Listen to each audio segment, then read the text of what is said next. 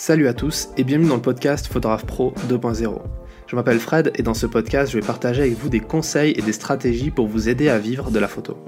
Nous allons parler web marketing, techniques de vente, réseaux sociaux à travers des entretiens avec des photographes professionnels reconnus et des experts dans différentes thématiques qui vont vous aider à faire grandir votre activité de photographe.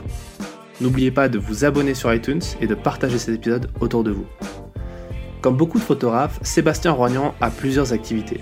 Il fait du mariage, du portrait, du nu artistique et également de la formation à travers des workshops et via sa chaîne YouTube F1.4 à pleine ouverture. Sébastien est un véritable entrepreneur photographe qui a bien compris l'utilité du marketing pour faire progresser son chiffre d'affaires. Dans ce long entretien, nous revenons sur l'importance du marketing pour les photographes et le fait que ce dernier peut être éthique. Nous sommes d'accord tous les deux sur le fait que c'est d'ailleurs un outil terriblement puissant à condition de comprendre que l'objectif n'est pas forcément de plaire à tout le monde et surtout pas aux haters. On parle aussi de l'importance du personal branding et comment se mettre en avant pour créer une connexion avec ses futurs clients. Et une fois n'est pas coutume, on parle beaucoup de développement personnel, de l'importance de se remettre toujours en question et de l'investissement personnel pour pouvoir devenir un meilleur photographe. Sa chaîne YouTube F1.4 est l'une des plus suivies en francophonie sur la photographie. Autant dire que Sébastien a quelques conseils à donner dans ce domaine. Enfin, on parle aussi du business de la photographie de stock et comment bien se lancer dans cette activité. Je vous souhaite une bonne écoute. Salut, c'est Fred et je suis avec Sébastien Roignan et vous n'êtes pas dans un épisode de F1.4. Vous êtes dans le podcast du Photographe Pro 2.0 avec aujourd'hui un nouveau photographe lyonnais. On est toujours dans la lancée après les précédentes interviews. Merci Seb de nous recevoir chez toi ici à Lyon pour cette interview. Est-ce que tu peux te présenter, nous dire un peu qui tu es, ce que tu fais comme photo ? Ok, c'est toujours un peu compliqué de se présenter. Donc je suis Sébastien Roignan, je suis photographe depuis maintenant une bonne dizaine d'années. Et on va dire que si je devais me caractériser, je suis essentiellement photographe. Je fais des photos... artistique, on va dire, de mise en scène, de landscape nude et de portrait. Landscape nude étant le nu en extérieur, dans des paysages. Ça, c'est essentiellement ce que je fais. Je suis aussi prestataire photo, donc je fais de la photo de mariage, essentiellement, et de la photo corporate. Et en activité, on va dire, activité principale en termes de chiffre d'affaires, je suis formateur photo et youtubeur, donc de la chaîne F1.4, qui existe depuis maintenant plus de 6 ans. Et donc je forme les photographes à faire de meilleures photos et surtout les photographes qui veulent se lancer dans l'activité professionnelle ou qui se sont déjà lancés et qui n'y arrivent pas trop, surtout du côté de la photo de mariage. Tu te définis du coup comme youtubeur ? Non, je me définis pas comme youtubeur parce que mon business n'est pas sur YouTube. C'est une plateforme sur laquelle je mets du contenu, mais je ne me considère pas youtubeur dans le sens où je ne suis pas dans le YouTube game, je ne compte pas sur YouTube plus que ça pour me faire des revenus et mon but c'est je fais de l'enseignement sur YouTube. Voilà. Ça pourrait être une autre plateforme. C'est une plateforme comme une autre, quoi. Ça pourrait être sur le site, sauf qu'il y a plus de visibilité sur YouTube. Si je le fais tout seul sur mon site, ça pourrait être plus compliqué. D'accord. Moi, je t'ai connu grâce à YouTube et je pense qu'il y a plein de gens qui t'ont découvert aussi grâce à YouTube parce que tu as une des plus grosses chaînes YouTube en francophonie sur la photo aujourd'hui. Une des 3 plus grosses, oui. Ouais. Et ton contenu est vraiment bien. Il est très pédagogue, il est très divertissant. Donc, je pense que tu es pile poil dans les codes de YouTube pour la vulgarisation. Pas forcément. Non, parce que quand même, il y a des épisodes, je suis très dans la partie, dans une classe de YouTube qui est le tutoriel. Ouais. Même si je mets un peu de divertissement de temps en temps parce que ça m'éclate et que j'aime bien faire des conneries et tout ça, ça reste quand même des épisodes qui sont, des vidéos qui sont faites pour enseigner et non pas juste pour dire, je vais caricaturer ce que font certains, mais du vlog en disant tiens j'ai mangé ça quoi. D'accord. C'est vraiment toujours dans un but d'enseignement. Mm-hmm. Donc, c'est pas vraiment de la vulgarisation comme fait du e-penser ou du dans ton corps, des choses comme ça qui sont expliquer un truc à tout le monde. Là, tu me diras, ça ressemble un petit peu, mais c'est plus technique, on va dire. Ouais. Je m'adresse à une petite frange de la population plutôt que vouloir brasser sur tout le monde. D'accord. Si tu vois, ouais, carrément. La différence. Ben, on pourra parler un peu de YouTube justement après. Donc, comme on est toujours dans ta présentation, donc tu disais ton business model, il est multiple en fait. Tu es sur plusieurs types de photos.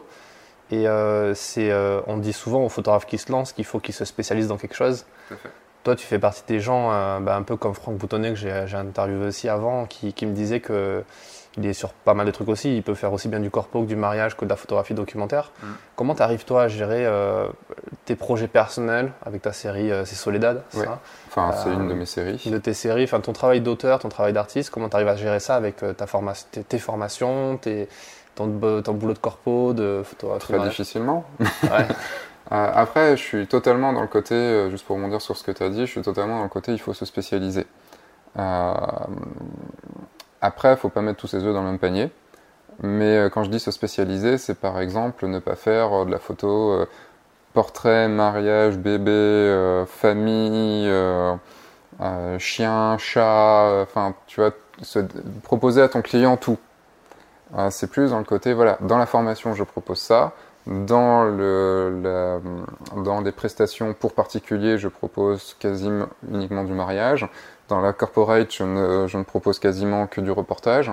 Je ne vais pas aller faire du portrait ou des choses comme ça. Dans chaque domaine, j'ai une spécialité. Et après, il y a le côté diversifier un tout petit peu son activité, parce que s'il y a un moment il y a quelque chose qui ne marche pas, tu as toujours l'autre à côté. Sauf que ça va sur différentes gammes de clients. Ça ne touche pas les mêmes clients. Et en ça, c'est plutôt une bonne chose parce que ça permet d'une année sur l'autre, en fonction aussi de ses envies, de gérer tout ça. Comment je gère ça ? Comme je te dis, difficilement, dans le sens où c'est des activités différentes et qui demandent quasiment le même investissement. Et donc, il faut toujours faire des choix. Et qui dit choix dit privilégier certaines choses et abandonner certaines autres. Il y a des choses qui avancent très peu vite, comme ma carrière d'auteur, qui avance très peu vite parce que j'ai pas le temps et pas forcément non plus je vais pas dire l'énergie, mais j'ai pas je suis pas quelqu'un d'ultra marketeur et peut-être beaucoup moins que toi, je pense. J'aime bien faire mes choses dans mon coin, faire mes trucs, et c'est vrai que par exemple aller démarcher des galeries, aller vendre mes photos après, je préfère les faire. Ouais. Il me faudrait quelqu'un qui me vende ça. Ouais. On a toujours un peu du mal à vendre soi-même. C'est même pas une histoire de se vendre soi-même, parce que me vendre moi-même, j'ai aucun problème pour me vendre dans la photo de mariage. J'ai pas de problème à me vendre, c'est plus le côté y aller, faire les... Tu vois, tu as des choses qui sont chiantes à faire. Enfin, pour certains, c'est chiant. Pour d'autres, ils adorent ça. Certains détestent faire le travail de par exemple, faire des photos et adorent les vendre. Moi, j'adore faire les photos et j'aime pas les vendre. Donc, tout le côté de mettre en avant les choses, c'est une étape qui est... quand tu sais ça, quand on est professionnel, il y a le moment où on fait les choses et le moment où on les vend. Et on ne peut pas faire les choses... Enfin, en photo d'art, on peut faire les choses sans les vendre. Mais en photo corpo, enfin en photo de prestation, on ne peut pas faire les choses si on ne les a pas vendues. Donc de ce côté-là, tu es obligé de le faire, puisque sinon tu bosses pas. Dans la photo auteur, tu fais tes trucs et tu essayes après de... Je vois, il y a des gens, ils font une série et pendant 1 an et pendant 2 ans, ils la vendent. Ouais. Sauf que pendant 2 ans, ils font pas grand-chose. C'est ça. Et c'est pas mon truc à moi. C'est vrai qu'en photo d'art, c'est un peu délicat. Ouais. En même temps, c'est un peu le concept de la photo d'art, c'est aussi c'est un peu comme des actifs qui prennent de la valeur, qui se vendent, qui se revendent. Du coup, mais il faut avoir une cote pour ça. Et cette cote, c'est toi qui l'a. On va dire qu'il suffit pas d'être bon photographe, ou c'est même pas obligé d'être bon photographe. C'est faire sa cote, c'est aussi une stratégie marketing. C'est aller choper les bonnes expositions, les bons lieux de vente, et c'est ça qui fait qu'au final, on arrive à faire grimper sa cote et à être plus en vue. Je dirais moins que la qualité de ton travail, malheureusement. Après, c'est très subjectif, ce genre de photo en plus. Tu peux très bien dire qu'un photographe... On va partir sur un débat qui va être compliqué là. Ouais, c'est clair, c'est clair. Le bon goût, le mauvais goût, le bien, le pas bien. Pour revenir sur tu parles de marketing et tant mieux, ça permet de faire une petite transition parce que t'es quand même bon en marketing. Par rapport à plein de photographes que je connais, t'es quand même un des seuls qui est présent sur beaucoup de plateformes, notamment sur YouTube, qui s'en servent comme de l'apport de business et en plus qui a diversifié tout ça, qui fait plein de stratégies, plein de tactiques, d'avoir un opt-in sur tes vidéos pour capter, créer une liste mail, etc. C'est plein de trucs qui sont... Enfin, je pense que ça doit être 5% des photographes qui ont une liste mail avec la volonté de la monétiser derrière ou de monétiser un réseau social. Je me rappelle d'une vidéo que tu avais faite, je crois que tu avais fait des formations aussi sur ça avec un marketeur. Avec Siegfried, ouais. Et justement, vous expliquez tous les deux, parce que je crois que lui, c'est un ancien photographe, c'est ça? C'est un ancien photographe et qui est maintenant totalement dédié au marketing et au développement personnel. Ouais. Donc, ce que vous disiez dans la vidéo, c'était, je mettrai la référence dans l'article du podcast. Vous parliez de l'importance du marketing pour un photographe.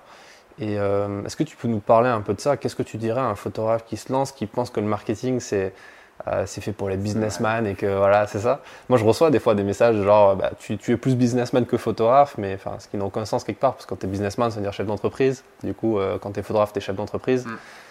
Qu'est-ce que tu dirais voilà, à ces gens-là, où tu dois peut-être avoir des haters, je pense, ou des gens qui te critiquent peut-être pour ça, non? Ouais, après, c'est drôle que tu me dises ça, parce que moi, je me considère comme très mauvais marketeur. Ouais. Tout simplement parce que c'est des choses qui m'emmerdent à faire. Tu parles des opt-ins, tu parles de tout ça. Je suis d'ailleurs en train de travailler sur la prochaine mouture du site qui sera bien meilleure de ce côté-là, qui aura des... Enfin, on va dire que ça a été... J'étais à la place des photographes dont tu parles, de ceux, non, le marketing c'est mal, de toute façon le marketing c'est que des gens qui n'ont qu'une seule envie, c'est de te vendre des trucs et t'arnaquer derrière, c'est le vendeur d'encyclopédie dont mes parents ont encore tous les universalistes à la maison. J'avais cette vision-là et ça a été... Et le truc c'est qu'en ayant ma boîte, j'ai été obligé de vendre, parce que ce que je te disais tout à l'heure, c'est qu'on est obligé de vendre pour bosser. Avant, je faisais de la 3D, et le truc, c'est que je ne vais pas m'amuser. Si, je m'amuse à faire de la 3D pour moi, mais ça ne me payera rien. C'est encore moins que la photo d'art. Ça ne payera absolument rien. Et donc, je devais aller choper des architectes et même des promoteurs. Donc, des gens qui sont totalement marketeurs. En tout cas surtout pour les promoteurs. Enfin, les promoteurs, leur but c'est pas de faire des bâtiments, leur but c'est de vendre. Hein. Donc je devais bosser avec des gens comme ça et il a fallu que j'y aille. Quand je suis arrivé photographe, c'était encore un peu plus compliqué parce que c'était encore plus du travail personnel. La photo a été pour moi était une rencontre artistique et une rencontre émotionnelle, là où la 3D c'était un business. Et donc il a fallu encore plus que je me vende. Tu vois la différence, c'est encore plus compliqué. Mais j'ai compris au fur et à mesure que j'étais obligé de le faire, donc il y a plein de coups où ça passait.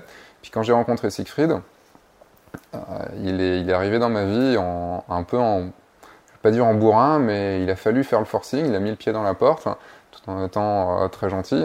Et j'ai compris avec lui que le marketing pouvait déjà être éthique, et que grâce au marketing, on pouvait amener du bien aux gens.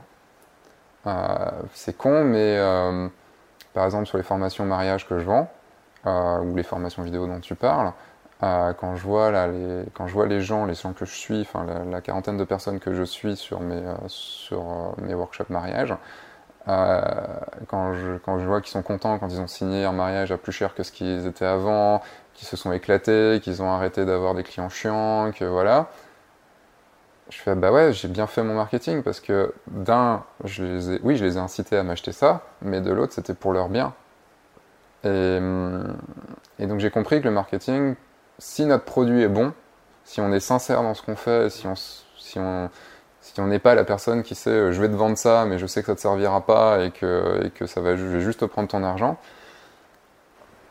Bah, ça t'apporte de la valeur aux gens, quoi, en gros. Bah ouais, on apporte du bien-être aux gens. Et le marketing, c'est pas juste tiens, on te passe 10 fois la pub pour que tu achètes un truc dont tu n'auras jamais besoin. C'est je te passe de la pub pour ça parce qu'il faut que tu connaisses mon produit, mais le produit, je t'oblige pas à l'acheter, et de deux, le produit est bon. C'est ça, parce que ça sert à rien d'aller acheter un truc soit un truc que tu utiliseras jamais, soit un truc qui au final, t'as rien appris. Et Donc ouais, c'est le... je me perds un peu dans la question du début, mais la rencontre avec le marketing, ça a été ça. Et donc au fur et à mesure, j'ai compris ça et j'ai compris aussi qu'on pouvait s'amuser. Alors je ne m'amuse pas encore trop dans le marketing YouTube, le marketing formation, parce que il y a peut-être encore trop d'enjeux pour moi, ou c'est peut-être comme c'est une relation avec beaucoup de monde devant, c'est encore un peu complexe. J'ai pas la personne en face. Alors que maintenant, en marketing mariage, donc quand j'ai des clients en face de moi, enfin des prospects en face de moi, c'est un amusement plus haut point, parce que l'idée c'est juste qu'ils disent oui. Parce que je sais très bien que la prestation que je vais leur apporter, s'ils sont là et qu'on s'entend bien, ce sera magnifique pour eux. Donc là, c'est juste un but qu'ils disent oui, et c'est un jeu. Donc le marketing peut aussi devenir un jeu. Et c'est là où ce que j'essaye de transformer actuellement sur toutes mes formations, c'est de faire en sorte que le marketing de ça devienne un jeu. Donc de tester des choses, d'arrêter aussi. Parce que quand tu es encore plus face aux gens, comme tu dis, tu as des haters, tu as des gens qui te disent « Non mais là tu abuses à demander le mail, ou à faire ci, ou à faire ça, et tout, ou à le répéter à chaque fois. » Oui, sûrement, si tu le regardes tout le temps, si tu regardes 15 ou 20 ou 200 vidéos d'affilée, oui, ça va te faire chier, ça c'est sûr, et moi le premier, ça va me faire chier. Mais il y a un moment, il faut aussi en vivre, il faut aussi en... Ce que beaucoup de gens ne comprennent pas, c'est que les employés, ils ont leur salaire à la fin, et ils râlent quand leur salaire n'arrive pas. Sauf qu'ils savent qu'ils ont leur salaire à la fin. Quelqu'un qui à sa boîte, il doit aller chercher son salaire. Ça. Donc, sans sécurité, sans rien. Exactement. Toi, tu es à ton compte? Ouais, pareil. Et en plus de ce que tu dis, c'est super intéressant. Et au-delà, en plus du fait qu'il y a des gens qui vont y être soumis qu'une fois à ton message, du coup, il faut qu'il soit régulièrement là, ce message. C'est un peu ce que font les photographes de mariage quand ils ont une page Facebook. Ils vont parler de mariage tout au long de l'année.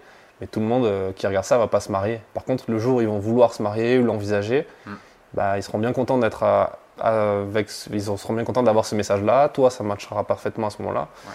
Et de la même façon, tu l'as sûrement remarqué que pour quelques haters que tu as aussi des clients très satisfaits qui vont revenir, qui vont même devenir des ambassadeurs pour toi. Où il y a un certain... Moi, je sais qu'il y a des gens qui ont un peu changé leur vie à un certain niveau, quoi. D'accord. C'est cela qu'il faut privilégier. Enfin, j'ai arrêté de me dire que... J'ai arrêté de penser pour les gens qui ne m'aimaient pas. Enfin, c'est con, mais après ça dépend, on a chacun notre personnalité, on a chacun un truc, on est chacun sensible ou pas à ce genre de choses, mais quand on s'expose sur internet, on s'expose à tout le monde, et on s'expose surtout, enfin, je ne veux pas dire surtout, on s'expose beaucoup à ceux qui parlent, et ceux qui parlent c'est les haters, ceux qui n'aiment pas, et ça peut toucher. Moi je connais des gros youtubeurs qui ont plusieurs millions d'abonnés, qui sont très sensibles encore à des saloperies qu'on peut leur envoyer, et plus t'es visible, plus t'as de saloperies qui peut t'arriver dans la gueule.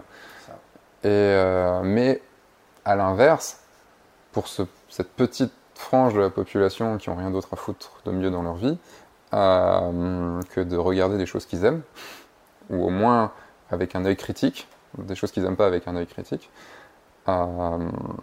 et pas un œil méchant, il y a... Toute cette frange, la grosse majorité, c'est des gens qui vont juste regarder comme ça et qui vont des fois intervenir et souvent pas, et qui vont bien réfléchir aux choses, qui vont picorer un peu partout et tout. Et tu as une frange aussi de ton auditoire qui est juste hallucinant. C'est des gens, comme tu dis, t'as changé leur vie, je vais dire limite ils t'idolâtrent, ce qui moi me gêne un petit peu parce que il n'y a rien, je suis juste un photographe qui a pris la parole, c'est tout. Personne ne me l'a donnée, je l'ai juste prise, quoi. Mais c'est surtout des gens qui... C'est là où je suis très content de ce que j'ai pu faire, parce que je sais que dans mon auditoire, et j'en rencontre très souvent via les workshops, et via le salon de la photo et tout, j'ai quasiment que des gens avec qui j'ai envie de discuter. Donc...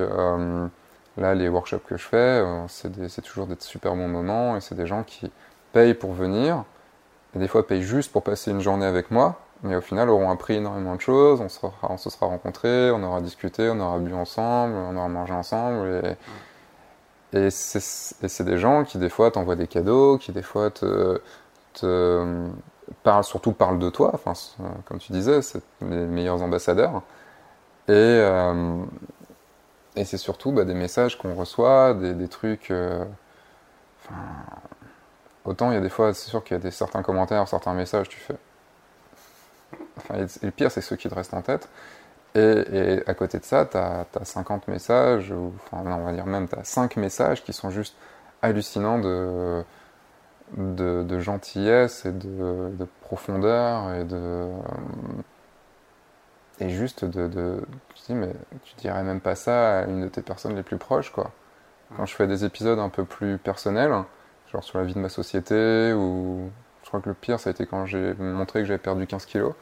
Enfin, j'ai reçu des messages, des gens qui me disaient qu'ils avaient vécu des choses très dures dans leur vie et tout, qui me racontaient, et t'es là, tu fais waouh, d'accord, c'est que ça peut aussi apporter ça. Bien sûr. Donc, je pense qu'il faut se focaliser. Ce que je disais tout à l'heure, c'est qu'il faut arrêter de faire pour ceux qui t'aiment pas, et il faut faire pour ceux qui t'aiment. Ouais. Et ceux qui suivent comme ça. Mais essentiellement pour ceux qui t'aiment, tout en gardant un gros esprit critique quand même, et pour ne pas s'enfermer dans juste la bulle « tout le monde m'aime » parce que je ne vois que ceux qui m'aiment. Il faut aussi prendre ceux qui ont un réel avis critique bien comme il faut, et pour pouvoir avancer et faire des meilleures choses. Parce qu'on ne fait pas que des bonnes choses. Là, je dis quelque chose aux autres photographes, des fois, ou des gens qui sont sur YouTube, c'est que moi, je recherche à avoir presque des haters, en fait. Je trouve que c'est un bon indicateur. Parce que dès que tu as des gens qui sont capables de se connecter à 7h du matin pour vomir de la reine sur leur clavier et dire que t'es une merde, en fait, moi, je trouve que c'est presque gratifiant dans le sens où ça veut dire que t'as passé un autre palier, tu touches tellement de monde que tu vas aussi toucher des gens qui te connaissent, ni d'Ève ni d'Adam, et qui sont prêts à avoir cette motivation de presque t'insulter. Parce que tu sais que pour ce petit pourcentage-là, comme tu l'as dit, tu auras plein de gens qui seront super contents parce que du coup, tu vas toucher plus de monde. Mais en étant aussi vrai, en étant parfois même pas forcément tout lisse, tu vas forcément parler, que ton discours va parler à des gens qui sont comme toi. Et c'est pour ça que tu trouves des gens qui, en présentiel après, sur la photo, qui te ressemblent. Parce que tu fais pas le gros youtubeur lisse qui veut pas sortir une petite blague un peu... Non, mais au contraire, c'est ce que j'enseigne énormément à mes stagiaires, c'est qu'il faut absolument mettre sa personnalité en avant. Oui, parce que les gens t'achètent toi. Exactement. Plus que tes photos, plus que tes formations. Sur un site, la page à propos, c'est la page la plus importante après la home. Donc c'est qui tu es et après ce que tu fais. Les gens vont... Enfin, je vois, j'ai signé un mariage, là, le dernier mariage que j'ai signé, ils n'étaient même pas arrivés sur mon site mariage, ils étaient arrivés sur mon site auteur. Et dans son mail, c'est on te veut toi. Ouais. Et vous avez vu mes photos de mariage ? Non, mais ça sera bien. Ok, très bien. C'est génial. Mais c'est là que les réseaux sociaux interviennent aussi, c'est que tu utilises le côté social du réseau social justement pour créer une connexion avec les gens, créer une communauté. Et c'est la même chose pour l'art. En fait, tout se regroupe parce que que tu fasses de l'art, peut-être même de la presse à un certain niveau, parce que tu as certaines réactions qui vont demander tel type de photographe parce que c'est presque son histoire à lui qui est aussi intéressante que ses photos par moment. Ouais, puis l'engagement. Enfin, n'importe qui. Après, je connais pas les journaux et tout, mais... je pense qu'on n'importe qui ne pourra pas écrire à l'Humanité, au Point et à d'autres journaux qui ont des tendances politiques très, très différentes, quoi. Exact.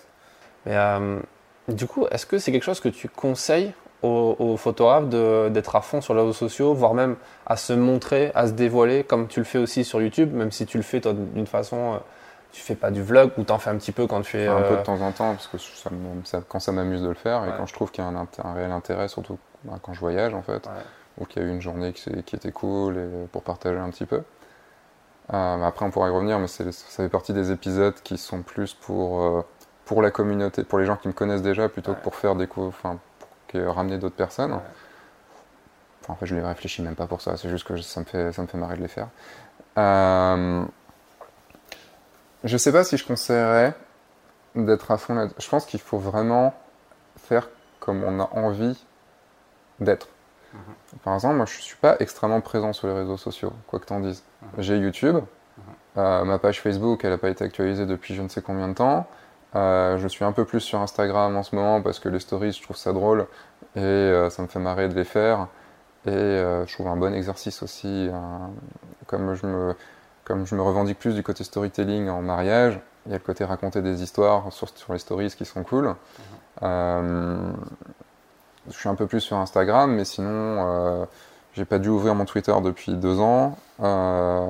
Flickr, oui, ça existe encore. Et j'ai encore un compte qui publie automatiquement des choses de mon Facebook. Comme sur Facebook, il n'y a plus rien, ça ne doit pas publier depuis longtemps. Il y a des gens qui sont extrêmement présents sur les réseaux sociaux parce qu'ils aiment ça. Après, c'est vraiment en fonction de ce que toi tu veux. Je ne conseillerais pas de le faire si c'est juste une stratégie, sauf si ton truc, c'est tu veux que ce soit une stratégie.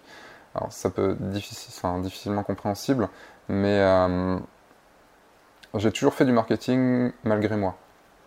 C'est quand j'ai connu Siegfried, j'avais déjà sorti ma formation Vendre un mariage, et il l'avait acheté pour voir, et il m'avait dit tu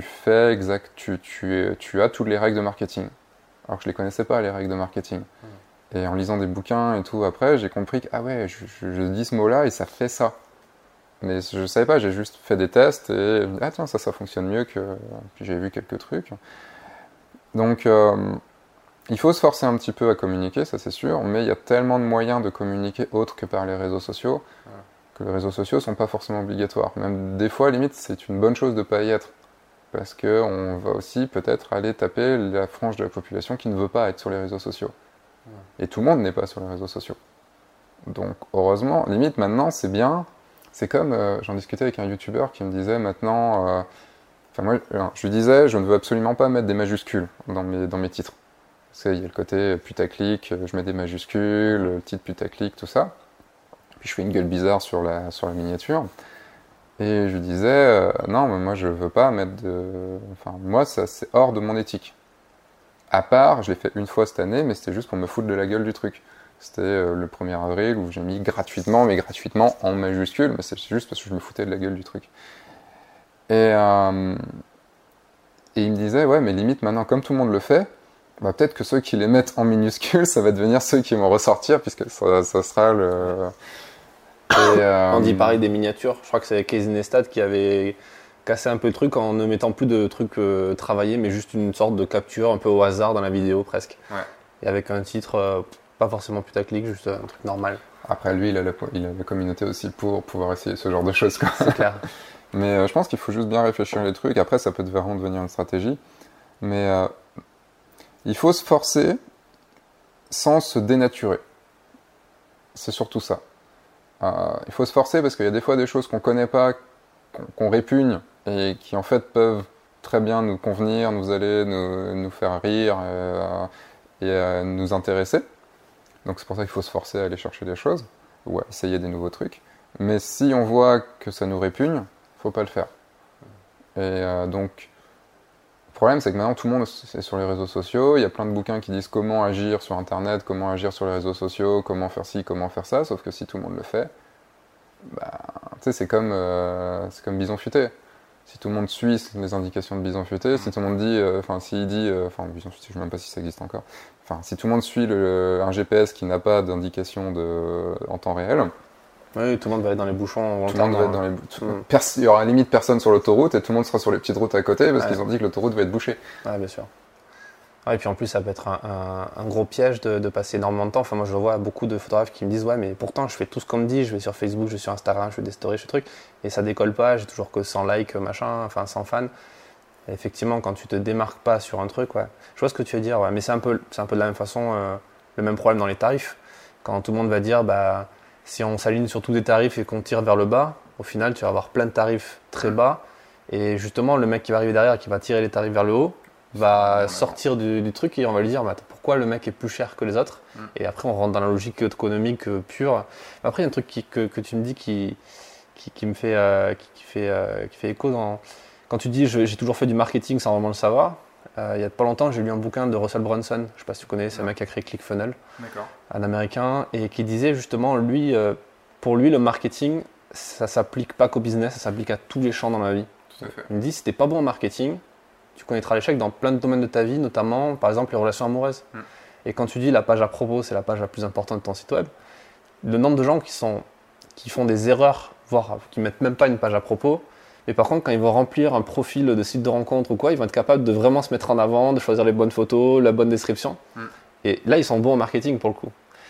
C'est du marketing, il n'y a qu'à voir le nombre de coachs en séduction qui existent. Et on en rigolait, enfin, avec Siegfried, on en a rigolé sur certains. Enfin, qui ensuite se lancent dans le marketing. Même pas, mais c'est à des choses. Enfin, je me rappelle, le soirée, on rigolait. Enfin, il y a des gens très très bien, il y a des très bons trucs et tout, mais c'est juste des fois dans la façon de faire. Tu es là, tu fais, mais what? C'est pas possible, quoi. Mais le pire, c'est qu'ils trouvent leur clientèle et tout ça. Mais en fait, séduction, c'est exactement du marketing. Tu parleras toujours à quelqu'un et tu auras toujours à l'inverse des gens qui vont pas aimer, qui vont voir le critiquer. Et je l'ai mis dans mon dernier livre, c'est ça, je fais le marketing, je cale mon bouquin derrière, où je dis justement qu'il y a trois façons de réagir face au succès des autres. C'est soit tu t'en fous, soit tu es en mode hater, tu te dis bah, c'est une arnaque, ça peut pas marcher, voilà. Soit tu te dis bah, je vais tester parce que si ça marche pour lui, il n'y a pas de raison que ça marche pas pour moi. Donc c'est assez rigolo de voir que ça se résume un peu à ces trois trucs. Bah, c'est savoir se remettre en question et se connaître aussi beaucoup. Ouais. Ouais, ça va dans le fait de se remettre en question. Et moi, c'est des questions que je me pose énormément sur moi parce que je suis aussi assez calé dans le développement personnel, je lis pas mal de bouquins là-dessus et tout. Et tu parlais des réseaux sociaux, t'es pris aussi. Enfin, moi, je suis pris entre le côté j'aime être tout seul, tranquille, ou rester chez moi, entre une soirée, entre potes et rester chez moi à travailler mes photos et à regarder un film. Généralement, je choisis la soirée chez moi. Et de l'autre côté, devoir être mis en avant, devoir mettre ma vie aussi en avant par les réseaux sociaux pour toujours alimenter. Bah ou même faire faire des lives, faire des vidéos, faire des trucs comme ça. Bah, c'est con, mais t'es là, tu te demandes est-ce qu'il faut le faire ou il faut pas le faire. Oui, je dois le faire, mais est-ce que j'ai envie de le faire? Mais si j'ai pas envie de le faire et que je le fais, est-ce que ça va s'en ressentir? Est-ce que il y a un équilibre à trouver, un équilibre entre est-ce qu'il faut toujours plus? Ou est-ce que ce que tu as déjà suffit? Est-ce que si financièrement ça va, tu as besoin d'en faire plus parce que d'autres réussissent à en faire plus? Est-ce que tu te dis si je fais pas plus maintenant, est-ce que je le regretterai pas plus tard? Tu vois, c'est des choses qui sont extrêmement difficiles à... Enfin, c'est des décisions qui sont extrêmement difficiles à prendre. Il y a un manque de clarté aussi sur le truc. On ne sait pas trop si ce qu'on fait, ça vaut le coup, si ça va avoir des résultats. C'est pas forcément ça. C'est plus un manque de clarté, je dirais, dans les objectifs. Dans ce cas-là, c'est définir... Il y a un truc dans le développement personnel, c'est obligatoirement, même en société, c'est de définir ses objectifs. Sois smart. Voilà. Ouais, les acronymes et tout ça. C'est un truc que je trouve est assez... difficile parce que tes objectifs, tu peux les réviser tous les ans et tout ça, quoi. Mais ils peuvent aussi changer en fonction des rencontres que tu fais dans ta vie, de ce qui t'arrive, de tout ça. Et la société ne met en avant, on va dire, que les gens qui réussissent à fond. Et ce qui était très drôle, c'est que j'ai sorti en début d'année une vidéo sur la vie de ma société où j'expliquais que j'ai vécu beaucoup de moments compliqués, que jusqu'à très peu de temps, c'était très compliqué financièrement et que tout ça. Pour des décisions, soit pour des décisions mal prises, soit pour des choses que je faisais mal et tout. Et il y a plein de gens qui m'ont dit mais on pensait pas, on pensait que tout allait bien, tout ça. Oui, mais les réseaux sociaux, tu montres que tout va bien. Si la première chose que je te dis dans ma vidéo, c'est oh, ça va pas, chier et tout, je suis pas bien et tout, t'auras pas envie de la regarder cette vidéo, t'auras pas envie de m'écouter, quoi. Donc, au contraire, c'est parce que j'ai montré tout avant que je peux me permettre de dire maintenant qu'il y a des moments qui sont plus difficiles que d'autres. Et puis, ça montre aussi que la vie d'une société, c'est loin d'être... Et puis, tu peux être vachement aussi tiraillé entre... j'ai lu un bouquin qui m'a changé vraiment beaucoup, c'est Les secrets d'un esprit millionnaire. Je ne sais plus le nom de l'auteur. C'est un best-seller dans le... C'est pas de Napoléon Hill? Non, c'est pas celui-là. Ça, c'est les décisions... C'est réfléchir de devenir riche. Ouais, c'est ça. Non, c'est un truc un peu plus récent que celui de Napoléon. Et d'un mec, bien sûr, ultra fortuné, qui a super bien réussi, tout ça. Mais j'ai beaucoup aimé parce que dedans, il disait que enfin, il m'a fait revoir en fait ma vue de l'argent, venant d'une famille très modeste, enfin très modeste, on va dire bas moyenne quoi. Tu vois le côté, bon, bah, ils se font des millions, tu sais, t'as le côté, oh putain, les enculés quoi. Et en fait, non, il y a le côté, on n'est pas obligé de gagner vraiment 2 000 euros par mois, tu vois, ou même 1 500 ou le SMIC quoi. On peut très bien un mois se faire, on peut très bien se faire en 4 jours 200 000 euros. J'ai jamais fait, mais j'aimerais bien. Mais enfin, il y a une fois, en une semaine, j'ai fait 40 000 euros. Et ouais, même plus que ça. Et après, il y a plein d'autres semaines où j'ai rien fait. Mais c'est après, c'est du chiffre d'affaires. Mais j'ai vu qu'en très peu de temps, on peut, avec une bonne stratégie, se faire de l'argent. À ce moment-là, t'es pas flageolant en disant « Ah, c'est mal, je n'aurais pas dû gagner tout cet argent. Ah, mais je suis mauvais. » C'est ça. Mais on va dire que on peut travailler pendant très longtemps pour, à un moment, décrocher le jackpot. Bien sûr. Mais ça, c'est très français. En plus, le côté non seulement par rapport à l'argent, non seulement par rapport à l'échec, c'est un truc que tu ne retrouves pas aux États-Unis ou au Canada. Aux États-Unis ou au Canada, on va te dire « Échoue vite. Ouais. » Et justement, si tu as échoué, c'est presque un truc que tu mets dans ton CV, genre « J'ai planté 2 boîtes. » Mais ça veut dire que… Parce que j'ai pris tout l'argent, je me suis cassé et que j'étais feignant. Non, bon, ça voilà, marche pas. Faut pas trop dire pourquoi tu as planté la boîte, mais… Mais c'est vrai que moi, j'écoute plein de podcasts américains et souvent, et je vais te poser cette question-là, parce que c'est la question qui revient à chaque fois, c'est quoi ta pire erreur, tu vois? Parce qu'on n'apprend pas forcément des succès des gens, mais surtout de leurs erreurs. Ouais. Et des gens comme toi qui ont beaucoup d'expérience dans plein de domaines parce qu'il a touché à plein de trucs différents. C'est quoi la pire erreur que tu as fait?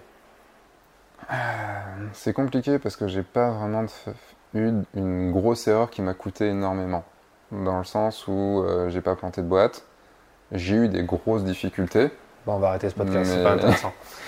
Après, je me suis planté plein de fois sur plein de trucs, mais j'ai pas le sentiment d'avoir fait une très grosse erreur dans ma vie.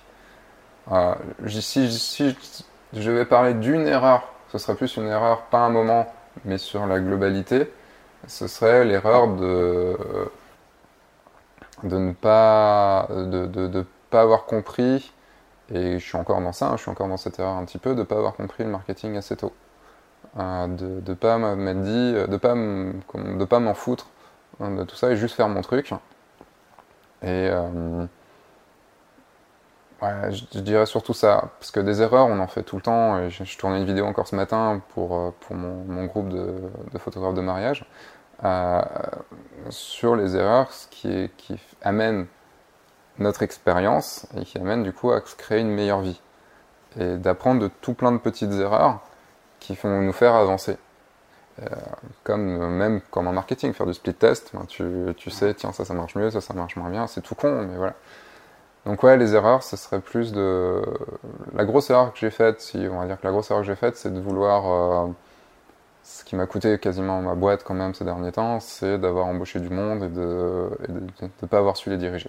D'avoir embauché salariés et prestataires à côté, d'avoir pris des décisions qui n'étaient pas les bonnes décisions à prendre sur le moment. C'est-à-dire voir trop grand sans avoir le management qui suivait derrière. D'un, ça, parce que je ne suis pas bon en management. Et de deux... Je l'ai vu avec ton chat. J'ai vu avec ton chat, tu n'es pas un très bon manager. Mais il miaule plus, donc ça va. Ouais, tu vois. Là, non, mais il fait juste un peu de temps pour lui. Je suis beaucoup plus avec ce chat qu'avec les gens avec qui je bossais. Non, de faire... de bosser sur des choses qui n'étaient pas essentielles. De ne pas avoir compris qu'il y avait des choses... De ne pas avoir écouté plus Siegfried, qui me disait « ça, il ne faut pas le faire, et ça, il faut que tu bosses là-dessus plus que ça ». Voilà, d'avoir pris des mauvaises décisions qui ont fait que... d'avoir... On va dire, bien faire le truc, avoir été dans des directions comme faire un certain site internet, comme se dire qu'il fallait être plus sur le réseau social ou truc comme ça, de se dire ça plutôt que de bosser le cœur du truc qui aurait pu rapporter plus d'argent et donc qui aurait pu lancer ça après. Financer le truc. Ouais. Tu vois, dans le mauvais sens. Ouais. J'ai vu ça dans le mauvais sens. Mmh. Mais après, voilà, c'est comme ça les erreurs qui font que maintenant... je ne ferai plus cette erreur-là, et l'erreur d'avoir tout voulu, ouais, voilà, l'erreur d'avoir tout voulu faire moi-même ou en interne plutôt que de dispatcher sur des prestataires qui avaient déjà fait des choses. Et ça, c'est peut-être dû à un manque d'expérience. Bah forcément, tu n'as pas toute l'expérience qu'il faut quand tu te lances dans un projet. Et tu disais que tu as lu des bouquins, tu t'es formé, on parlait avant, tu me disais que tu envisageais de suivre aussi un workshop d'un autre photographe, ouais. Ce qui peut sembler parfois, quand je dis ça aussi aux gens qui me suivent, que moi des fois je vais payer pour un cours d'un autre photographe qui fait parfois la même chose que moi, tu vois, des sparottes d'or, et ça semble un peu bizarre d'aller chez un concurrent. Mais voilà, qu'est-ce que toi tu aimerais dire à tous ces gens qui sont convaincus que se former, ça se résume à aller piocher une vidéo à une autre gratuite. Oui, bien sûr. Et là, pour le coup, tu es allé sur ce domaine-là avec ta vidéo tout gratuitement et qui ne comprennent pas l'intérêt d'acheter un bouquin qui n'a rien à voir avec la photo, comme par exemple un bouquin de Napoléon Hill, ou suivre des formations ou investir là-dedans. Là, ce qui est marrant, si on prend la photo, c'est que les gens n'ont aucun mal à dépenser de l'argent pour du matériel, mais ont beaucoup de mal à dépenser de l'argent pour se former. Et utiliser ce matériel correctement. Sauf que, à la base, si tu te formes, tu sauras plus facilement faire de l'argent ou mieux utiliser ton matériel pour pouvoir en acheter du meilleur après, plutôt que d'acheter du très bon matériel tout de suite, et au final, il ne te sert à rien. Donc non, au contraire. Après, je ne suis pas dans le côté, il faut absolument se former à fond avant de commencer. Pas du tout, c'est pas du tout ce que je conseille, même si certaines personnes ont besoin de ça. Moi, j'ai beaucoup appris sur le tas, c'est-à-dire que je me lance dans un truc et j'apprends. Je saurais pas me dire tiens, je vais apprendre ça pour pouvoir faire ça. Il y a des moments, tiens, j'ai envie de faire ça, donc je vais aller apprendre ça. Ou j'ai besoin de faire ça, donc je vais aller apprendre ça. C'est comme ça que j'ai tout appris et que j'apprends toujours. Au contraire, je ne serais pas formateur si je ne croyais pas en la formation. Je ne fais pas partie des photographes ou de toutes les autres personnes qui se sont lancées dans la formation par opportunisme en se disant tiens, c'est vrai que ça marche bien la formation, il paraît que c'est difficile de vivre en tant que photographe, donc le seul moyen de vivre maintenant, c'est de vivre de la formation pour photographe. Il y a des gens comme ça. Il y a beaucoup de gens comme ça. Beaucoup de gens comme ça. Et après, d'un côté, ils ne sont pas torts, dans le sens où c'est vrai que ça devient plus compliqué maintenant de vivre de la photo, même si je ne suis pas forcément d'accord avec cette vision-là. Je dis plus qu'il faudra bosser plus, mais pour ceux qui en veulent, il y a de la place pour tout le monde, même dans la formation. Puis même, c'est plutôt bien aussi qu'il y ait un peu de concurrence quand même. Peut-être même plus dans la formation, j'ai l'impression que dans certains domaines, quand tu vois le marché de la formation aux États-Unis, quand tu le vois en France, ouais. Quand tu vois des Creative Live aux États-Unis où juste sur une thématique, tu as 15 formateurs différents et que le truc marche quand même méga bien. Et en France, dès que tu as un concurrent, tu vas dire non, c'est bon, il y a déjà quelqu'un, c'est mort. Ouais. C'est vrai. Après, c'est aussi une question de confiance, une question de... Moi, je te dirais pas que là, maintenant, je lancerai pas F1.4 maintenant, parce que je dirais, bref, j'ai lancé F1.4 uniquement en me disant qu'il n'y avait rien en France et qu'il n'y avait rien en français. Tu vois ? Et, enfin, ceux que j'ai vus se lancer avant moi, oui, on peut faire mieux quand même. Après, j'ai lancé en 2012. En 2012, qu'il y a Xavier Navarro qui a commencé, que Laurent Bria a commencé. En 2012, il y en a plusieurs qui ont commencé comme ça et qui sont encore là maintenant. Là, ce serait plus compliqué maintenant de se lancer, même si c'est toujours totalement faisable. Et il y en a qui le montrent encore. Donc, c'est clair. Mais aller se former auprès de ce qu'on pourrait appeler de concurrents, si on applique ce qu'on disait tout à l'heure, le fait d'être différent, enfin en gros d'être différent, d'être soi-même tout simplement, toi tu m'en parlais quand t'es arrivé, qui limite cash, tu me dis qu'on a quasiment la même cible et que voilà, qu'on avait la même cible et que là tu te lances dans une cible qui est la mienne aussi, donc tu fais ok, d'accord, c'est bon, ouais, qu'est-ce que tu viens chercher, mais après c'est une façon aussi, on a des choses totalement différentes à enseigner, du fait juste qu'on fasse des choses complètement différentes. Et c'est là aussi où la personnalité est extrêmement importante. Tu pourrais être très bien meilleur que moi. Si j'ai une personnalité qui plaît à plus de gens, je vais mieux marcher. Ouais, c'est con. Mais c'est le simple fait qu'on soit deux personnes différentes, qu'on n'ait pas les mêmes centres d'intérêt surtout. Façon de voir la vie différente. Moi, les meilleurs partenaires que j'ai aujourd'hui dans mon business, c'est des gens qui font la même chose que moi et qui proposent ça aux mêmes personnes. D'accord. Tu vois, ce bouquin-là, c'est des meilleurs affiliés. Je crois que j'ai reversé plusieurs milliers d'euros. Et il a la même cible et parfois même ça devient flippant parce que certains de ses clients m'écrivent en disant bonjour Nicolas machin ou bon, et lui c'est pareil, et tu vois, c'est C'est un truc qui existe quasiment que sur le web, ça, l'apport de business comme ça. Enfin, ça existe dans d'autres. L'apport de business, ça existe depuis toujours, avec des commissions, etc. Sur le web, c'est très. Mais sur le web, c'est tellement simple pour un prospect de passer d'un site web à un autre, d'une formation à une autre. Et puis quand quelqu'un commence à se former dans quelque chose, enfin, tu le vois, les rayons de livres photos, ils ne désemplient pas. Des boîtes comme Erol continuent à sortir 10 bouquins par an. À chaque fois, c'est toujours la même chose, plus ou moins, quoi. Il y a encore des gens qui achètent des bouquins. Mais en fait, c'est ça. Et quand tu vois qu'en France, le marché des bouquins, c'est quasi. Je crois que c'est 10 à 15% que pour Amazon. Ouais. Tout le reste, c'est de la librairie physique. Ah ouais, ouais. Seulement 10-15% pour Amazon. C'est un truc de fou. Hein. Ouais, c'est cool, ça.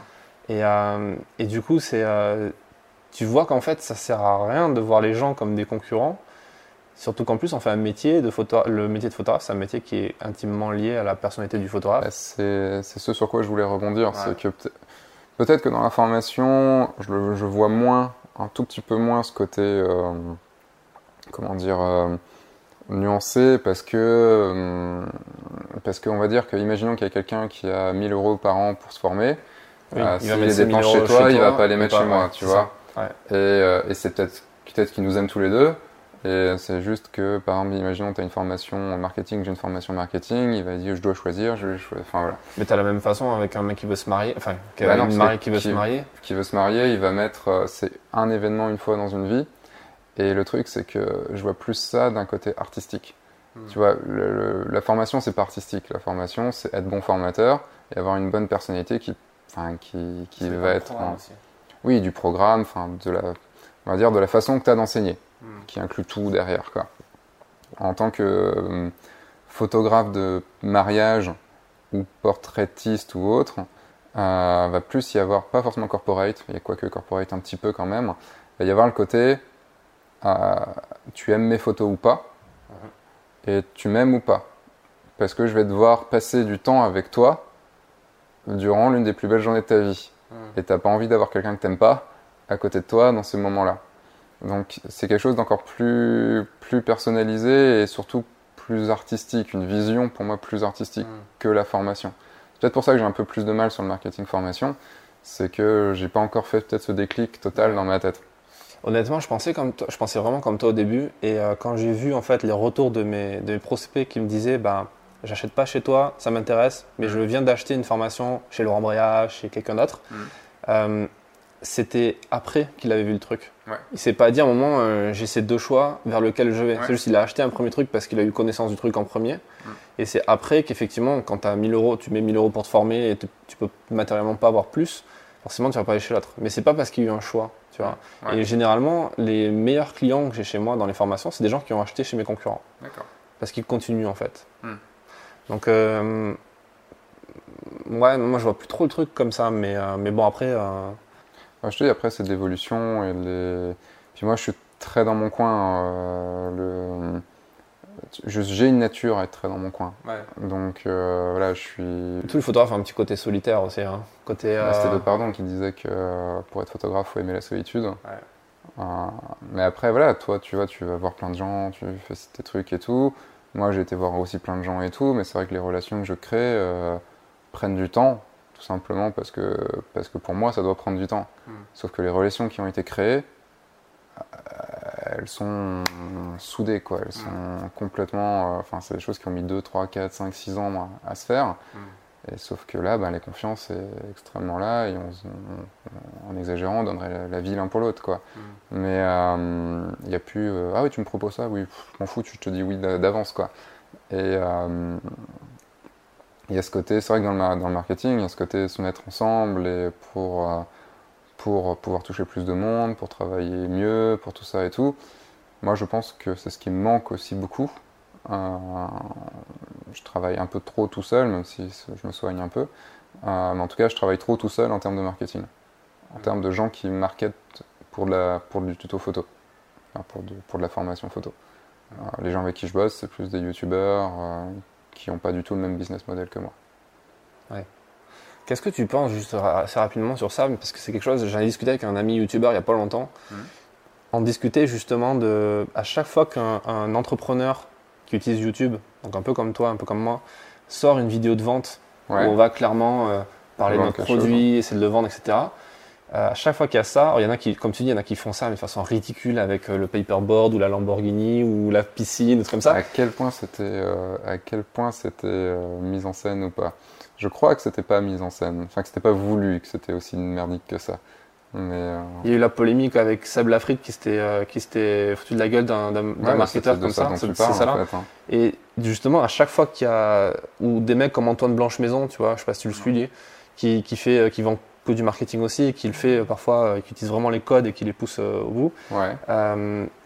Les vrais youtubeurs, entre guillemets, les mecs qui font soit du divertissement à la Squeezie, etc., soit de la vulgarisation à la e-penser, qui finalement pensent la même chose du business YouTube. Se foutent de leur gueule soit publiquement en faisant une vidéo comme celle de Lafitte, soit parlent dans leur réseau interne en disant ouais c'est des mecs qui décrédibilisent les youtubeurs, etc. Alors que c'est des gens qui commencent petit à petit à se mettre à ce business là, à avoir une liste mail, à vendre des trucs. Qu'est-ce que tu en penses de tout ça toi? Moi, j'en pense que personne n'a raison, c'est juste qu'ils utilisent YouTube d'une façon très différente. Il y en a un qui en a dans... Après, Bruce de e-penser est extrêmement bon marketeur et extrêmement bon businessman. C'est une de ses très grosses qualités, en plus de la vulgarisation. Des gens qui... en fait, il faut faire la différence entre un Squeezie d'avant, enfin, je les suis pas, mais des Norman, ou des voilà, qui ont eu leur succès grâce à YouTube, et des gens qui ont un produit et qui arrivent sur YouTube pour le vendre. C'est pour moi très différent. C'est dans ce sens-là que je te disais que je suis pas youtubeur pour moi.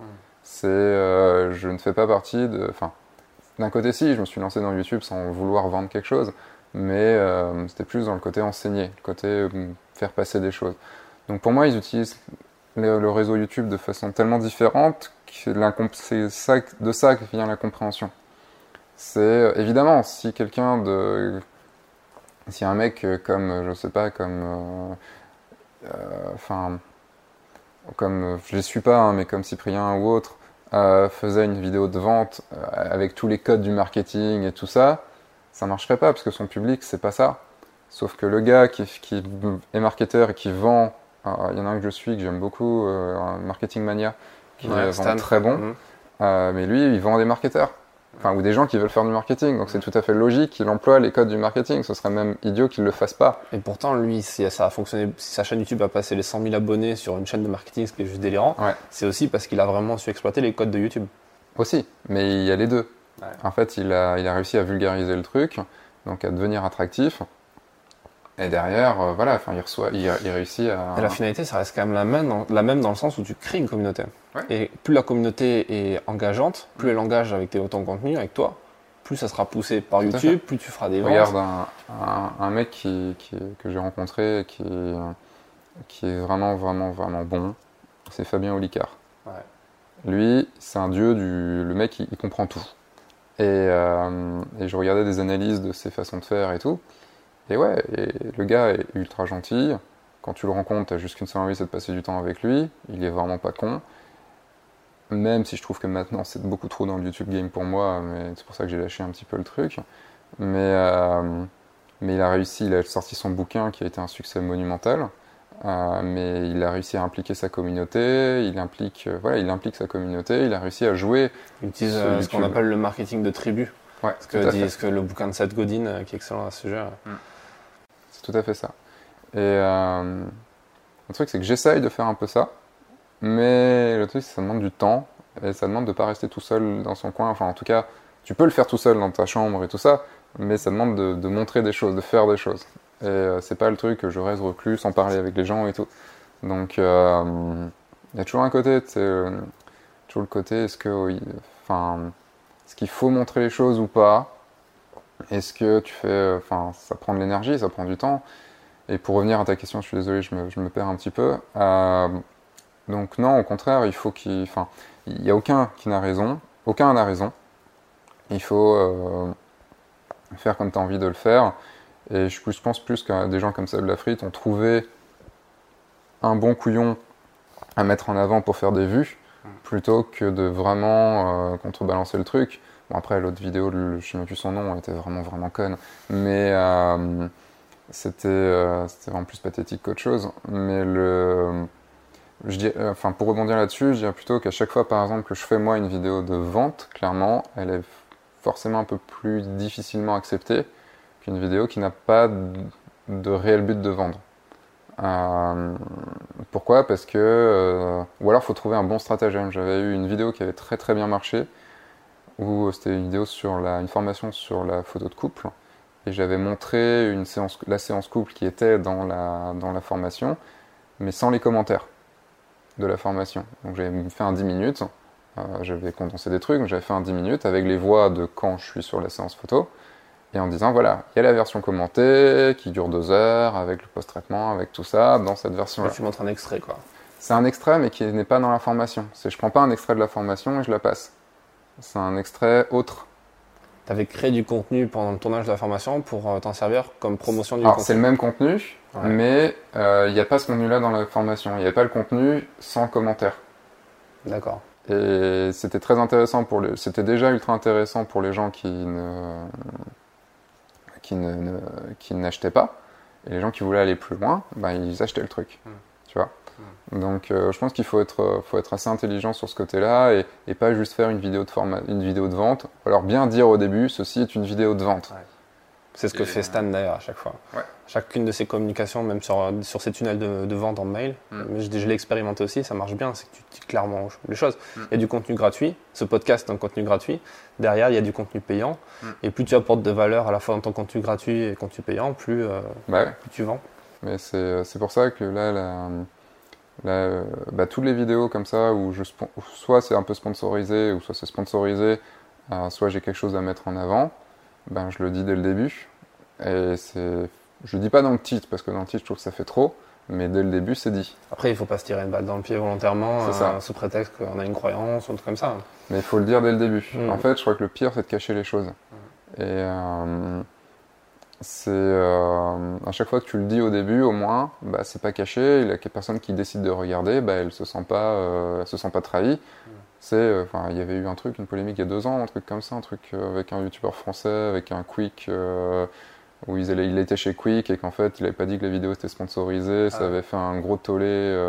Et d'ailleurs, ça avait amené sur les coups je sais pas si c'est une loi maintenant, mais le coup de. Oui, on est obligé de le dire. Ouais. Je sais plus si c'était. Je sais plus. Si, c'était un youtubeur français qui a fait ça, je sais plus son nom. Mais t'en as beaucoup qui le disent pas hein, quand même, même des gros. Ouais, mais ça, je trouve ça... En fait, moi, ça m'avait tellement... J'ai une vidéo comme ça qui avait été... je m'étais ramassé pas mal de pouces rouges et de mauvais commentaires, juste parce que les gens croyaient qu'elle était sponsorisée, alors que pas du tout. Ouais. C'était une vidéo que j'avais fait sur un jeu vidéo que j'utilisais pour montrer la composition photographique. C'est juste que je trouvais le jeu tellement beau que j'ai dû le dire plein de fois dans la vidéo. Mais c'était sincère, c'est juste que ce jeu, je l'ai adoré, c'était un de mes jeux préférés, quoi. Et à la fin, les commentaires, c'est dommage de ne pas dire que la vidéo est sponsorisée. Ben non, elle ne l'est pas. Et dans la vidéo d'après, j'utilisais des Lego pour montrer un truc. Je ne suis pas sponsorisé par Lego, hein. Ouais, faut le dire. Ouais. Et tu montes du Canon pendant tout le temps, et les gens, ils te disent pas, t'es sponsorisé par Canon, quoi. Ouais. On me l'avait reproché sur une vidéo et du coup j'avais fait une vidéo je faisais voler mon drone Mavic pour la première fois. Ouais. Et au moment où je le sors, je dis ceci n'est pas un placement de produit. J'aimerais hein, mais ça ne l'est pas. Mais ouais, c'est clair que après dès que tu t'adresses comme ça à la masse des gens, forcément de la même façon que tu as des haters, tu as aussi des gens qui vont même parfois te suivre, même des clients chez toi qui vont quand même commenter de façon un peu bizarre parfois donc. Ouais, mais ça c'est pas très grave. Mais tu vois contrairement, j'ai sorti une vidéo sur Adobe Stock. Mm-hmm. En disant bien que c'était une vidéo sponsorisée, qu'il y avait une offre et tout, et en expliquant totalement le truc derrière et tout, et ça c'est ultra bien passé. Oui, parce que tu coupes l'herbe sur le pied des gens qui vont potentiellement t'embêter. C'est ça. Justement, c'est une très bonne transition. Je pense qu'on va finir. Tu voulais aller là-dessus, c'est pour ça. C'est ça. Trop fort. Et on va finir sur ça parce que j'ai pas envie de te prendre tout ton temps. T'as plein de vidéos à tourner. Justement, tu parlais dans une de tes dernières vidéos au moment où on enregistre le podcast. Sur Adobe et sur l'image de stock, sur le business de l'image de stock. C'est quelque chose qui fait toujours un peu débat sur ça, sur tout ce qui est Fotolia, Shutterstock, etc. Est-ce que Fotolia et Adobe Stock maintenant. C'est les deux mêmes maintenant. Adobe a racheté Fotolia. D'accord, je savais pas. D'accord. Même si ça existe encore, ils sont en train de... Ouais, ils gardent la marque jusqu'au moment de l'englobe. Je connais pas tout ça, mais je sais que Stock... Je sais pas si Stock est devenu Stock parce qu'ils ont racheté Fotolia, mais en tout cas, c'est le même truc. Quoi. Moi, je parle pas mal dans les formations, notamment des agences de presse, des banques d'images. Parfois, on est un peu à la frontière, tu vois, avec des structures comme Alamy, je ne sais pas si tu connais, qui est un peu comme une agence de stock, mais qui vend quand même majoritairement la presse ou dans l'éditorial. Est-ce que tu conseilles aux photographes de se lancer dessus? Et qu'est-ce que tu en dirais de ce business-là? Après, c'est un business que je ne connais pas encore assez, mais juste de façon, pas philosophique, ce mot serait trop fort, mais de façon éthique et de conscience. C'est un business, comme un autre. Et je vois pas pourquoi je dirais pas aux gens de pas y aller. Enfin, je vois pas pourquoi je dirais aux gens de pas y aller. Après, faut juste ne pas se faire d'illusions. J'ai comparé en fait Adobe Stock, enfin les stocks, avec YouTube. C'est que YouTube, il y a des millions et des millions et des millions de vidéos. Pourquoi la tienne plus qu'une autre? Bah c'est pareil. Il y a des millions et des millions et des millions de photos. Pourquoi la tienne plus qu'une autre? C'est du boulot. YouTube, pour réussir sur YouTube, c'est du boulot, c'est un peu stratégie, c'est de l'abnégation, c'est se donner à fond. C'est pareil pour les stocks. En tout cas, je vois ça de la même façon. C'est-à-dire qu'il va falloir bosser. Et c'est pas juste, tiens, je vais rester chez moi, je vais prendre 4 photos, je vais les mettre et je vais devenir multimillionnaire. Ceux qui font des millions grâce aux stocks bossent comme des acharnés, ou ont bossé comme des acharnés.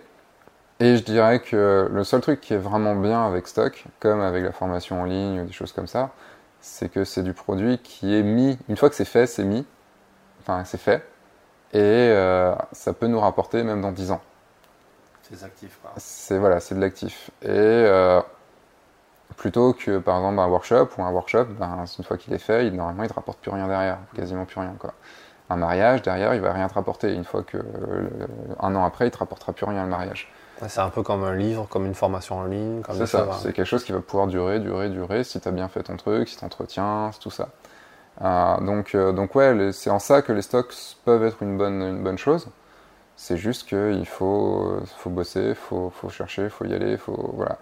Donc si on ne se fait pas d'illusions, oui, c'est une bonne chose. Si on se fait des illusions, non, c'est pas une bonne chose. Si t'es du genre à pas te lever le matin pour bosser et attendre d'avoir un vrai client qui t'appelle pour pouvoir faire quelque chose, t'y arriveras pas. Donc non, je conseillerais aux gens qui ont vraiment envie de se lancer, qui ont vraiment envie de bosser et si c'est un domaine qui les intéresse, c'est-à-dire faire des photos, tu peux faire des photos de tout et n'importe quoi, donc tu peux techniquement faire ce que tu veux de ta vie. À chaque voyage, je rencontre quelqu'un qui suit ma chaîne. Et à Bali, en juin, en sortant d'un truc, quelqu'un qui m'alpague. Et c'était un Marocain qui suivait ma chaîne depuis quelques années. Et en fait, lui, il faisait tout un tour. Enfin, il était devenu backpacker. Et il va de pays en pays faire des photos qu'il met sur les stocks. Et voilà, ça peut être une façon de vivre. Il gagnait combien tous les mois, t'as dit? Ça, je sais pas, on s'est pas encore revu, mais et puis on s'est vu 5 minutes, donc c'était pas non plus le truc, quoi, mais je dois lui faire une interview. Et voilà, je trouve ça cool. Et même moi, ça m'a changé. Ça m'a changé quand j'ai commencé à voir pour les stocks. C'est vrai qu'en partant en Bali, j'ai fait plein d'images qui pourront aller sur les stocks. Donc au lieu de revenir et de me dire je sélectionne que 100 photos dans tout ce que j'ai fait, j'en ai sélectionné 800 que je vais pouvoir mettre sur les stocks. Bien sûr. Donc il y a des photos, il y a des trucs que j'ai pris en photo uniquement en disant que ça va sur les stocks et j'en ai absolument rien à foutre de ces photos. Donc ouais, et même pour quelqu'un de lambda, un photographe lambda, ça peut être cool de juste, pour bosser l'hiver quand tu fais du mariage et qu'il n'y a rien, de faire des photos de voyage, tu fais tes photos de voyage plutôt qu'elles dorment sur ton disque dur, tu peux les mettre là. Je pense pas que ça prenne du travail à des gens. Certains trucs, ça doit prendre. Il y a tout le boulot des IPTC quand même qui doivent être assez. Moi, je trouve que je passe des... là-dessus. Ouais, je passe un temps fou. D'ailleurs, si t'as des petites astuces sur ça, je suis preneur. Non. Je passe pas de temps dessus. Ouais. Ça fait partie des choses que je dois bosser. Ouais. Et qui m'emmerdent. Parce que tu vois, c'est clair que moi, je suis journaliste, donc du coup, quand je fais des reportages pour la presse, j'essaie de vendre après les photos en individuel, en illustration. Ouais. D'ailleurs, c'est des tarifs qui sont bien meilleurs que le stock en général, parce que ça dépend des publications. Si c'est Paris Match, forcément, ça sera bien mieux payé qu'une publication web sur un site en Corée du Sud Et du coup, l'investissement vaut le coup, mais il y a quand même un énorme travail à faire sur les IPTC décimales, les métadonnées. Donc, il n'y a quasi pas de ressources en ligne sur ça. Donc, ouais, c'est quand même assez compliqué. Bah, là-dessus, ça fera partie, parce que là, j'ai un partenariat avec Adobe Stock, donc ça fera partie des choses que qui vont m'apprendre. Et que je pourrais faire une formation sur ça, hein. Que je pourrais redonner là-dessus. D'accord. Ça fera, si tout se passe normalement, il y aura des vidéos en semaine sur le sujet de temps en temps, et ils vont me former là-dessus. D'accord. Auprès de gens qui réussissent. Donc, ça, c'est chouette. Donc ça c'est cool. Ouais. On attend ça avec impatience alors. Ouais, ça, il va falloir être un peu patient parce que là c'est l'été, donc c'est un peu, tout le monde est en vacances et tout ça, quoi. C'est clair. Mais ouais, mais en fait, ce qui est cool dans tout ça, et ce qui est cool dans la photo, c'est qu'il y a tellement de façons d'en vivre. Il y a tellement de façons, ne serait-ce que de faire de la photo, et surtout d'en vivre, tellement de domaines différents, qu'il y a de la place pour toutes les personnalités et tous ceux qui ont envie de bosser. Et enfin voilà, le seul conseil que je vais pouvoir vraiment donner, c'est de bosser. C'est juste, après, de bosser intelligemment, mais c'est juste que rien n'arrive quand on fait rien. Donc, c'est vrai qu'en plus on fait un métier qui est frustrant parce que quand on parle de notre métier aux autres, enfin moi quand je rencontre des gens ou quoi et que je leur explique un peu ce que je fais, ils me disent ah ouais, donc en fait t'es tout le temps en vacances, c'est quoi le délire, tu travailles à quel moment, c'est quoi ton vrai travail? Et du coup je leur dis non mais quand je fais ça c'est ça. Ah ouais mais moi aussi je peux le faire, appuyer sur un bouton et gagner 2000 € dans un reportage. Bien sûr. Mais c'est vrai que c'est frustrant. Et de voir en plus que tous les ans, c'est le métier préféré des Français, la photographie, enfin le métier qui fait le plus rêver les Français. Ouais, j'ai mal à comprendre ça. Ouais, oui, et finalement, ça va être truqué, ouais. Il n'y a rien qui joue avec ça. Ouais, parce que je trouve pas ça logique, mais après, c'est plutôt. Après, ils voient, je pense, certaines choses du monde de la photo qui sont complètement. Enfin, genre les grands photographes de stars, ou des trucs comme ça et tout, quoi. Mais. Les jolis modèles. Ouais, après le boulot d'un photographe, c'est 80% du temps, on n'est pas à faire des photos, quoi. D'ailleurs, 80% du temps de ce podcast, on n'a quasiment pas parlé photo. Non, quasiment pas. Donc et puis même, j'ai l'impression que plus je fais d'interviews, moins je parle en plus business aussi, j'ai l'impression de plus parler de développement personnel, tu vois, de pousser un petit peu la discussion sur ça. Bah, le truc, c'est que on va parler vraiment photographe professionnel, on ne parle pas photographe amateur, hein, mais photographe professionnel. Avant d'être photographe professionnel, tu as ton entreprise, donc il faut savoir gérer ton entreprise. Et ta conséquence, mais la compta, c'est pour tout le monde. C'est pour n'importe quelle activité que tu fais, il y a de la compta. N'importe quelle activité que tu fais, il y a de la paperasse. Si tu travailles avec quelqu'un, il va y avoir du management. Donc, vaut mieux être bon. Vaut mieux limite sortir d'une école de commerce plutôt que de sortir d'une école de photo. D'ailleurs, la compta d'une pizzeria doit être beaucoup plus simple que la compta d'un photographe par moment. Donc, tu dois gérer les tarifs, les différents clients, les facturations à l'étranger, la TVA, qui est aussi à l'étranger ou pas. C'est un truc bien rigolo. C'est vrai. Mais c'est un domaine qui peut être absolument passionnant. C'est juste qu'il ne faut pas se donner l'illusion de « j'adore ça, c'est ma passion, donc je vais en faire un métier ». Ça ne suffit pas. Ça ne suffit vraiment, vraiment pas. Ouais, c'est ce que disait un précédent photographe, Ambroise Tezna, je ne sais pas si tu connais, qui est un photographe artiste, qui bosse beaucoup pour des grands magazines de déco, des choses comme ça, qui disait vous voulez vous lancer dans la photo, vous aimez ça, vous avez envie de le faire, ça ne suffit pas. Il faut aller chercher le client, il faut se vendre, il faut faire plein de choses. Totalement. Super. Est-ce que tu as envie de rajouter quelque chose, un dernier conseil, et nous dire où est-ce qu'on peut te retrouver? Ouais, un dernier conseil, j'en aurais plein, donc on va éviter. On va directement envoyer sur ta chaîne YouTube pour trouver ces conseils. Conseil, c'est d'y aller. Donc, j'ai la chaîne F1.4, donc après, c'est plus facile de le retrouver sur le site F1.4, donc fun4.fr, F-U-N-Q-A-T-R-E, F1.4 en lettres. Il y a la chaîne YouTube F1.4. C'est avec une vidéo toutes les semaines, au moins une vidéo toutes les semaines, et même l'été. Et l'idée de ces vidéos, c'est vraiment d'enseigner la photographie, bien sûr, mais de le faire sans se prendre la tête, avec beaucoup de gros mots. Non. Ça va, il y a quand même pas mal de... On me fait souvent la remarque pour arrêter de dire putain. Je leur réponds putain. Je sais, c'est un peu français, quoi. Ouais, mais c'est vrai que c'est un gros mot. Déjà à Toulouse, ça l'est plus. C'est une conjonction de coordination. C'est comme à Marseille, c'est ça? Ouais. Un peu moins de trash que Marseille. C'est un peu plus classe, quoi. Avec de l'humour. J'aime bien ne pas me prendre la tête. et dire les choses comme j'ai envie de les dire. Et donc voilà, c'est essentiellement tourné vers les photographes, on va dire professionnels, en tout cas qui se lancent dans le professionnel, un peu plus axé forcément vers ce que je fais, donc mon cœur de métier, donc le mariage. Et il y a aussi beaucoup de Photoshop, beaucoup de Lightroom, avec des super formations sur Photoshop et sur Lightroom pour se lancer dedans. Tu auras calé ton opt-in à la fin de ce podcast, ça c'est bon cas. On fait une offre à la fin pour qu'il... Cliquez dans le lien en description, cliquez. Non mais c'est pas ça, normalement il faut faire une interview, donc il faut faire une offre à la fin pour affilier, pour tout ça et tout. Il faut qu'on organise un workshop à deux sur ça. On prend les pré-inscriptions, ça marche, on le fait. Tu rigoles, j'avais fait ça à la fin d'une vidéo, c'était avec Michael Ferrir. J'avais dit, ça vous tente qu'on fasse un workshop ensemble? Et du coup, on a déjà fait 3 ensemble. C'est génial. Et ça continuera. Excellent. Donc, mais voilà, c'est un vrai message là. Donc ça peut être vraiment cool. Et de toute façon, quand tu fais plaisir aux gens et que tu leur apportes une vraie valeur, enfin voilà, autant s'amuser. Moi, mes workshops, c'est... tout le monde est étonné de l'ambiance des workshops parce qu'on n'est pas à table, on n'est pas en salle de classe, on est en train de rigoler, on passe la soirée ensemble à se bourrer la gueule et à manger et à discuter. C'est quand les prochains workshops? Le prochain est à Lyon. Le prochain libre est à Lyon pour du portrait fin septembre. Et il y aura tous les workshops mariage qui vont se relancer pour la saison 2019. Et puis workshop portrait, mais j'ai pas encore mis les dates. D'accord, mais ça on trouvera sur Fun4. On trouvera sur fun4.fr. Sûrement quand le podcast sortira, le nouveau site sera en ligne. Il sera bien mieux au niveau marketing aussi. Super. Mais écoute, je te remercie. Merci pour toi. Merci pour tout. Merci à toi de t'y être intéressé. Et puis à bientôt. À bientôt. Cet épisode du podcast est maintenant terminé.